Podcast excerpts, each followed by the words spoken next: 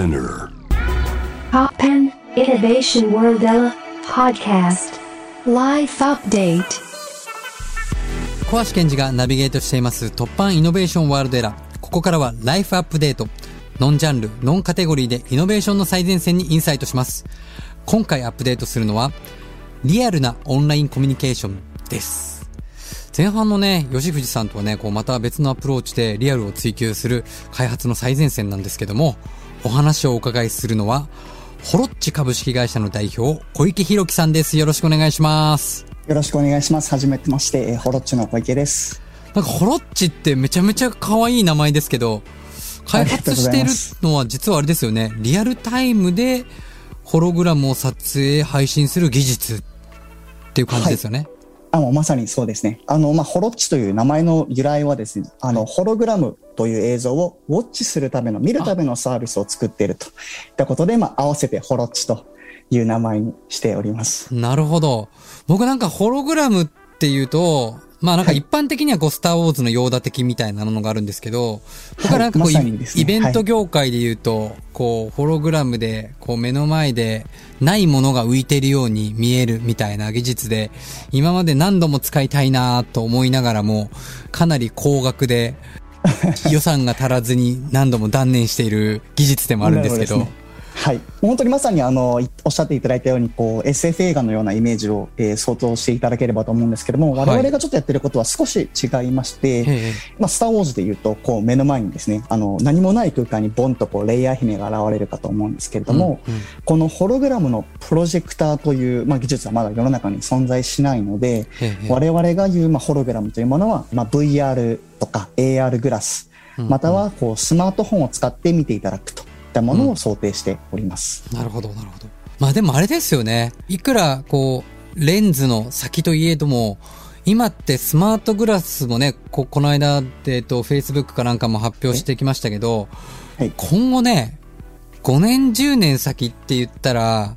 それこそコンタクトレンズみたいな話もあるじゃないですか。だからこれあの、はいホログラムのハードを作るのが先か、はい。もしくは僕らが目にするこのデバイスが変わるのが先か、これどっちが先だと思いますか？えーとですね、実はその、まあ、デバイスの面で申しますと、もう本当におっしゃっていただいたように、Facebook ですとか、もうはい。Apple、マイクロソフト、Google なんかがもう本当にめちゃくちゃお金をかけて開発している領域なので、うん。デバイスが出てくるっていうのはもう本当に数年だと思ってます。で、えっと、まあ、その、じゃあデバイスが出た時に、皆さん何を見るかということになると思うんですけども、うんうんスマートフォンはいわゆるこうスマ、スマホの画面を見るもの。だったと思うんですけども、うんまあ、VR、AR グラスはこう空間を見るものになるんですね。うんうんで3次元的な空間を見ることができるのでそこで見る例えばコンテンツですとかメディアといったものがどうなるかどう変わっていくかというとスマホで見るものはまあ写真とか動画でよかったと思うんですけども、うんせっかくこう3次元的な映像が見れるのでそこで実在する人物を立体的に3次元でこう見ることができる技術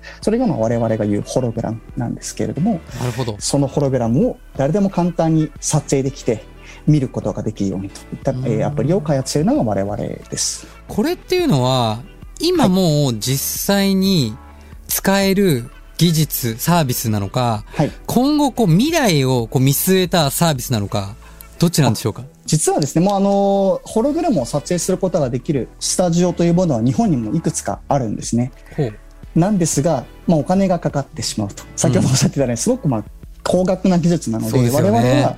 ではなくて、本当に誰もが簡単に使えるように、まあ、手頃に使えるようにしようとしているのが我々の取り組みです。なので技術はあるけれども、選択肢というか、まあ、ユースケースがまだないっていうような形だと思っています。このホロッチ、はい実際に今こう体験するとしたら、はいこれどんな体験ができるんでしょうか？例えば今こう我々はオンラインで会議するときとかは画面越しにこう会議するようにはいことが、まあ、ほとんどだと思うんですけどもなかなかこう対面との会話のようにこうやっぱりオンラインだとうまく会話ができない。うんうんうん。そういった課題を抱える方も多いと思うんですけどもホログラムになると目の前に話し相手を等身大でこうバンと表示することができるのなで実際にこう合っているものと同じような体験をまあデジタルで、えー提供できるようになっていくのかなと思ってこれも2人とかじゃなくて8人ぐらいいても8人が同時にそのホログラム出てきたら8人で自分は実際は1人なんだけど8人と同じ空間で会議してるような感じになってくってことですか？まさにですね、本当にこう、会議室ですとか、例えば教室みたいな、こう、横向いたら同級生がいるみたいな、そういった感じで、ホログラムというものは、まあ、社会実装されていくのかなと。これちょっともう少しちょっと具体的に聞きたいんですけど、はい。ホログラム自体を撮るのは事前に被写体を撮影しなきゃいけないんですか？それともリアルタイムでそれがカメラで映ってるのがそこに投影されるんですか？えっとですね、リアルタイムに撮影することができるんですけども、ちょっとあの、少しだけ、あの、まあ、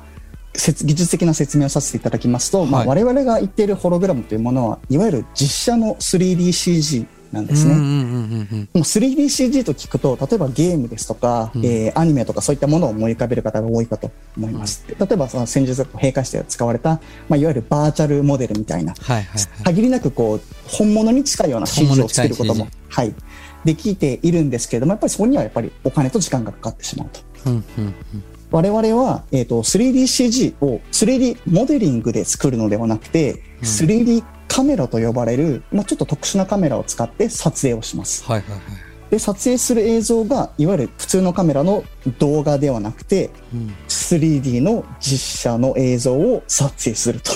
でなるほどそれで撮影されているので 3D のホログラム映像を録画することができる配信することができるといったイメージです。これ実際に今、こういうね、技術って、言ったら、一般レベルにまで落ちてこないで、っていうのが多いじゃないですか。これ実際に今僕らが普段使えるんですか？実際ホロッチさん。最新の iPhone にはいは 3D カメラが搭載されているんですね。そうなんですか？はい。あのーまあ、ライダーと呼ばれているカメラなんですけども、はい我々は、えっ、と、今 iPhone 用のホログラム撮影アプリを開発しておりまして、はい。まもなく発表する予定なんですけれども、なので、皆さんお手持ちのスマートフォンでホログラム撮影ができるように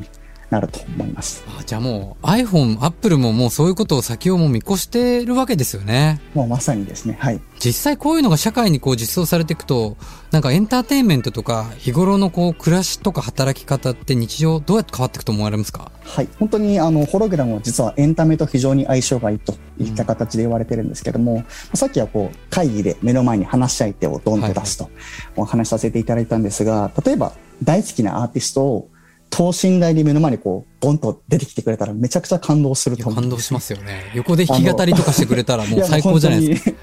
目と目がこうあって弾き語りをしてくれるみたいな体験。まあ今動画でオンラインでこうライブ配信されてる方も多いと思うんですけども、うんなかなかこう臨場感といいますか、そうですね。実際のライブと体験値がなかなか違うっていう、まあ、課題感があると思うんですけれども、そうですよね。ホログラムであれば、現実世界で目と目を見て、アーティストの方が歌ってくれるっていうのはなかなかないと思うんですけども、そうねいった形を、まあ、誰にでも体験できるみたいな、超 VIP の体験を、えーできるようになるのかなと。まあでもそれはあるかもな実際に、例えばわかんないですけど、キャンプ行って、湖のほとりでキャンプファイヤーしながら、こう、アーティストが歌ってくれるみたいな体験は多分もう夢のまた夢みたいなことが、実はこの、ホロッチを使えばできちゃうみたいな。そうですね。あの、まさにそういったことをやりたいと思ってまして、あの、いくつか音楽レーベルさんともお話をさせていただいたりはしてます。結構本当に近い将来、どんどんこれが当たり前になって、だから、オンラインがリアルがいいかってことじゃなくて、リアルはリアルの良さで、オンラインはオンラインの良さができちゃうっていう。てか、もう、もうまさにですね。なんなはいら両方行っちゃおうかなみたいなことが 起きちゃうってことですね、これ。いや、本当にそうですね。オンラインだと今ちょっと足りてない部分を足すことができると。そうなってくると、リアルとはまた違った良さになってくるのかなと思っているので、まあ、その選択肢が出てくるっていうのは非常にエンタメ業界にとってはありがたいことなのではないかと言われています。現実的にただ今、デバイスで使えるものっていうのはどういうものがあるんでしょうか？あ例えば AR グラスですともうすでに au さんから発売されている N リアルライトというものがあったりですとか、あと VR ですと、まあ、Facebook が出している Oculus Quest ですとか、はいはいはい。例えば Oculus ですとまあ5万円ぐらい、うん。N リアルライトですと、えー10万円ぐらいでもう買えるもので体験をすることができます。でももうこれあっという間ですよね。こういうあのテクノロジー系って今だと、まあ、持ってる人はまだまだ少なくても、あっという間にこうスマホが広まったり、パソコンがね、誰もが当たり前に持つような時代になったのと同じように、多分本当に2、3年したら、まあ当たり前にこう、もうスマホっていうかスマホじゃなくなっちゃうかもしれないですけど、